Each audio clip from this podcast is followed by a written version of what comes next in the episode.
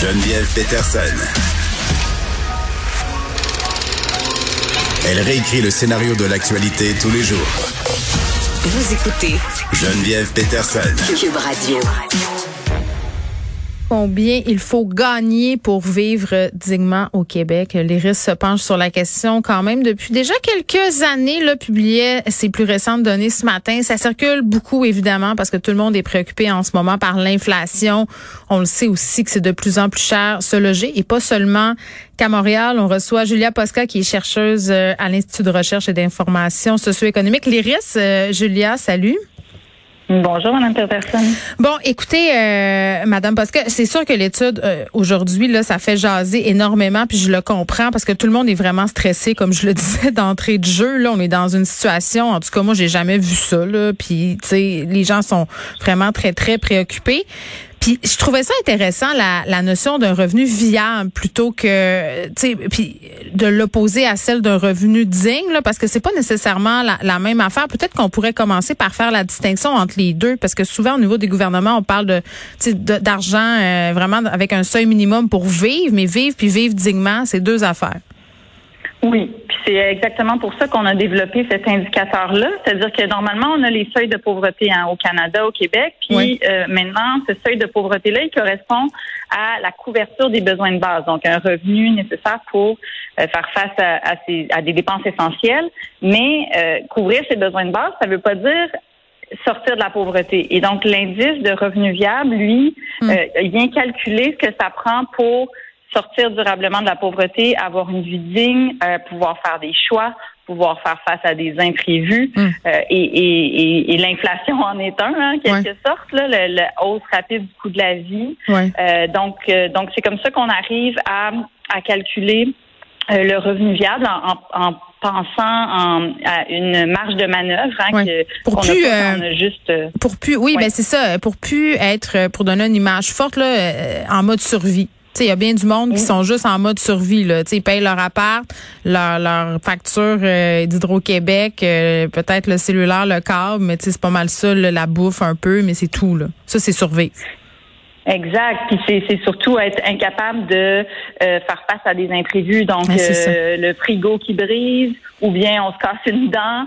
Euh, et quand on est au seuil de la pauvreté ou mm. en dessous, on n'a pas les moyens de faire face à ces dépenses-là. Ça veut dire qu'on doit couper dans d'autres dépenses quand il y a quelque chose d'urgent qui se présente au, péril de la, de la santé.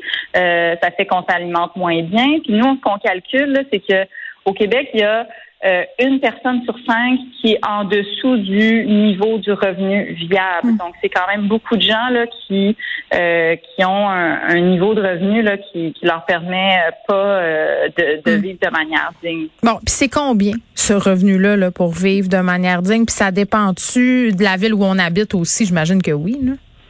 Oui, exactement. C'est ça varie d'une ville à l'autre ça varie évidemment de la composition de notre ménage. Fait que nous, à chaque année, on calcule, en fait, depuis quelques années, on le calcule pour sept villes au Québec, Montréal, Québec, Gatineau, Sherbrooke, Saguenay, Trois-Rivières, Sept-Îles, parce que le coût de la vie est vraiment différent d'une ville à l'autre.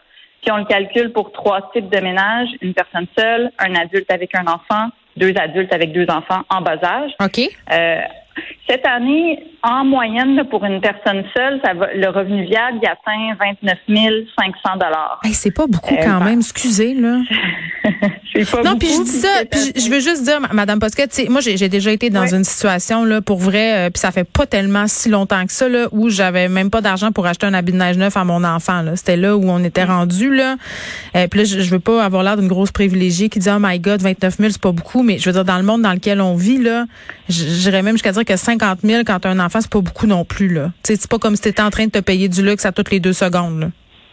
Non, non, tout à fait. Puis c'est vraiment, c'est ça, c'est un, c'est un niveau minimal que nous on calcule. Euh, j'ai dit bon, euh, pour une pour une personne seule, ça va être par exemple à Montréal, c'est environ 29 500 Le prix des loyers, mettons, à ce le jour cette personne-là d'une coop. Excusez là, mais c'est comme. Oui. Non, en fait, c'est que cette année, plus que jamais, on se rend compte euh, que euh, que le, le les il y a beaucoup de gens qui sont euh, dans une situation précaire. Oui. puis entre autres des personnes qui travaillent. Donc aujourd'hui en 2022 dans un contexte d'inflation même si on travaille à temps plein, on peut être mm. dans une situation qui est précaire. Puis nous, le calcul qu'on fait, comme je dis, c'est c'est une photographie de combien ça, ça ça coûte couvrir des dépenses de base, mais évidemment, là, on, dans le contexte actuel, ça évolue très rapidement. Ben oui. euh, puis ça devient, ça devient difficile même avec le niveau de revenus qu'on qu'on calcule euh, de, de, vivre de, justement de manière euh, digne. Oui, ben il y a des gens qui travaillent qui sont quand même obligés de fréquenter les banques alimentaires. Là. On en a eu des témoignages régulièrement. Euh, cette année, là, vous me parlez d'une personne seule, Madame Posca, 29 000 dollars, une personne avec un enfant. C'est combien? C'est donc ça varie hein, d'une ville à l'autre. Là, ça va aller euh, de environ 37 900 dollars si hmm. on est à Trois-Rivières, qui est une des villes qui est la ville la moins chère dans celle que nous on examine. Ça va jusqu'à 47 300 dollars quand on est à cette île. Puis les différences, elles s'expliquent en bonne partie euh, par le coût de, du transport. Et ce qu'on constate cette année là, particulièrement, c'est que les gens qui habitent dans des villes comme cette île où mm. il faut absolument avoir une voire deux voitures pour se déplacer, ben, ils sont d'autant plus affectés là, par les hausses euh, du prix euh, des prix de l'essence. Donc oui, c'est encore une fois là, ça fait que le, le, en fait ce qu'on réalise, c'est que il y a il y a un contexte actuellement qui demanderait euh, des, euh, des mesures structurantes pour aider les ménages à faire face à l'inflation. Puis hum. c'est pas ce qu'on a eu jusqu'ici de la part du gouvernement qui a bon donné un 500 dollars. mais ça, on va y revenir euh, là-dessus, Madame Bossette. Je vais revenir sur votre exemple, par exemple, d'une personne monoparentale avec un enfant. Tu sais, 42 000 dollars, c'est le chiffre que vous donnez. En même temps, moi, le bémol que j'avais ce matin en regardant ça, c'est que je me disais, oui, c'est vrai, 42 000 dollars, c'est pas beaucoup avec un enfant, mais il y a beaucoup d'aide. Tu sais, pour vrai, moi, j'ai trois enfants, je le sais là. Avant, les prestations étaient très très élevé, euh, tu sais, avec les aides de toutes sortes que cette personne-là va avoir avec son 42 000, euh, tu sais, elle passe en, mettons que le taux d'imposition, je sais pas, moi, mettons 29 000 à la fin qui reste, là, ça, elle passe peut-être plus à 49, 50, clair, là, à la fin avec toutes les mesures. Non, en fait, nous, ce qu'on calcule, c'est un revenu après impôt. Oui. Euh, le revenu après impôt nécessaire pour couvrir l'ensemble des dépenses. Donc, si Mais elle aurait quand même des prestations, cette personne-là. Oui, ben en fait, c'est peu importe, c'est ça, les sources de revenus. Ouais. Le, revenu viable, c'est combien ça coûte pour vivre. OK, je comprends la, nuance. La, nuance. Voilà. OK, OK, OK. oui. Euh, est-ce que là, vous me dites que ce revenu viable-là, évidemment, a changé euh, au cours des cinq dernières années. Là, vous, avant qu'on parle du fameux 500 pièces du gouvernement là, qui nous donne pour mm. qu'on ait donc l'impression qu'il nous aide, euh, année électorale en plus, puis tout ça, là, euh, la hausse du salaire minimum à 14 et 25 euh, vous dites ça prendrait 18. Je pense que tout le monde est d'accord pour dire que le salaire minimum, c'est pas grand-chose. Personne n'est contre la vertu, mais en même temps, Madame Posca, moi, le bémol que j'apporte tout le temps à ça, c'est de me dire, mais les gens, moi, puis vous, là, puis tout le monde, on n'est pas prêt à payer le juste prix on n'est pas prêt. Fait que mettons l'épicerie, mettons une épicerie là, qui emploie plein de monde, puis qui ont, eux autres qui ont une faible marge de profit. Je donne cet exemple-là parce que c'est un exemple clair puis facile. Là. Ils vont faire quoi? Si payer décemment les caissiers là, de l'épicerie, ça fait qu'à un moment donné on augmente les prix pour tout le monde. On fait quoi? C'est comme si on revient à la, à la case départ un peu. Comprenez-vous ce que je veux dire?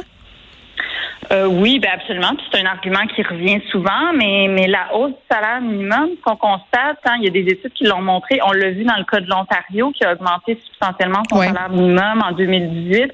Ça n'a pas les effets négatifs qu'on nous dépeint toujours. Ah non, mais donnez-nous donc des exemples de ça justement, parce que c'est vrai que c'est une idée qui est répandue. Oui, euh, effectivement, mais en fait, ce qui arrive quand on hausse le salaire minimum, c'est bien simple, c'est qu'on, oui, il y a des entreprises qui, qui sont pas capables de faire face à la hausse. Ça, on va pas se le cacher. Mais à moyen et à long terme, ce que ça a comme effet, c'est qu'on a des gens qui travaillent, qui gagnent plus, qui peuvent donc et qui étaient au salaire minimum, rappelons-nous, là, donc qui avaient mm-hmm. vraiment là, ils couvraient juste leurs besoins de base. Là, soudainement, on leur donne un dollar, deux dollars, trois dollars de plus par heure. Qu'est-ce qu'ils font avec cet argent-là? Ils vont chez le coiffeur, ils vont euh, plus plus qu'une fois par deux ans, ils vont au cinéma. Mais je comprends. éventuellement, ils vont être capables de se louer un chalet l'été. Donc, qu'est-ce que leur argent, il retourne dans l'économie, il retourne dans les coffres de l'État. Oui, mais oui, mais on dirait que je mhm. pense que si tout le, coût du reste augmente parce qu'on augmente le salaire, ils pourront pas plus y aller au cinéma. Me suivez-vous? C'est comme si la pauvreté va se déplacer. Comprenez-vous? Ben non, parce que le, les coûts, euh, la masse salariale, c'est évidemment c'est une dépense importante pour les entreprises, mais c'est pas la seule. Donc les, la hausse des salaires, elle se transfère pas directement, mm. entièrement en fait dans les prix des biens euh, et des services. Euh, là, actuellement, les gens qui travaillent à temps plein au salaire minimum, qu'il y en a, c'est pas juste des étudiants. Non, non, il y en a gagnent un revenu, mm-hmm. c'est ça, ils gagnent un, revenu qui leur permet euh, à peine de couvrir leurs besoins de base. Euh, et, donc qui, leur permet évidemment pas d'atteindre un niveau de revenu viable. Euh, puis ça, c'est en moyenne. Hein, le, le, salaire minimum, là, il est le même partout au Québec. Donc, qu'on soit à Trois-Rivières ou à Sept-Îles, c'est le même, alors que le coût de la vie est mm. beaucoup plus élevé. Mais ça, donc, ça serait pas une, une, chose euh, intéressante à explorer justement de moduler le salaire minimum, euh, par exemple, si tu es dans une grande ville canadienne là où c'est plus cher, que ça soit plus haut? Absolument. C'est nous ça serait formidable. qu'on fait. Ben oui, parce que ça reflèterait plus justement le, coût de la mm. vie, euh, tandis que là, euh, c'est pas du tout euh, le cas. Puis ça fait qu'on a des beaucoup de travailleurs pauvres au Québec.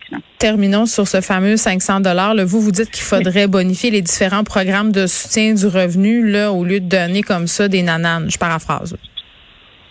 Euh, oui, c'est le constat qu'on fait parce que euh, j'ai parlé du salaire minimum, mais euh, c'est la même situation pour les personnes qui sont soit, par exemple, à l'aide sociale de base ou mm. encore les personnes âgées là, qui touchent seulement la pension de vieillesse puis le supplément de revenu garanti. C'est des personnes qui vivent sous le seuil de la pauvreté.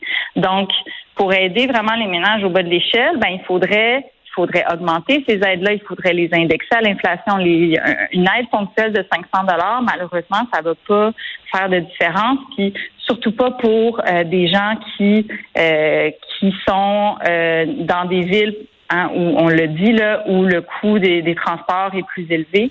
Ça, nous fait aussi, ça nous mène à la conclusion de notre côté là que c'est important aussi d'investir en transport en commun partout dans la province parce que c'est plus seulement une lutte euh, pour euh, une mesure pour lutter contre les changements climatiques, c'est aussi euh, de nos jours une mesure de lutte contre la pauvreté. Ben là, je regardais le boost des prix ce matin pour les passes de transport en commun pour la banlieue vers Montréal.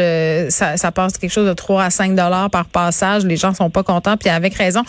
Mais mais bon, voilà. Puis c'est sûr que comme dans toutes les les sphères de financement faites par l'État, ce qu'on entend souvent des organismes à qui je parle régulièrement, c'est tout le temps, oui, de l'argent une fois, c'est le fun, mais il faut qu'il y ait une récurrence. Donc, ce serait la même chose avec les prestations. Julia Posca, merci. Merci beaucoup. Julia Posca, qui est chercheuse à l'IRIS. Combien faut-il gagner pour vivre dignement au Québec pour une personne seule? Ce serait environ 29 000 ce qui est vraiment pas une terre en bois de bois. Vous pouvez aller voir euh, les propositions et les constats de l'IRIS qui s'est penché sur la question dans une étude récente. Ça fait plusieurs années quand même qu'il travaille là-dessus, mais là, a des nouveaux chiffres à la lueur de l'inflation.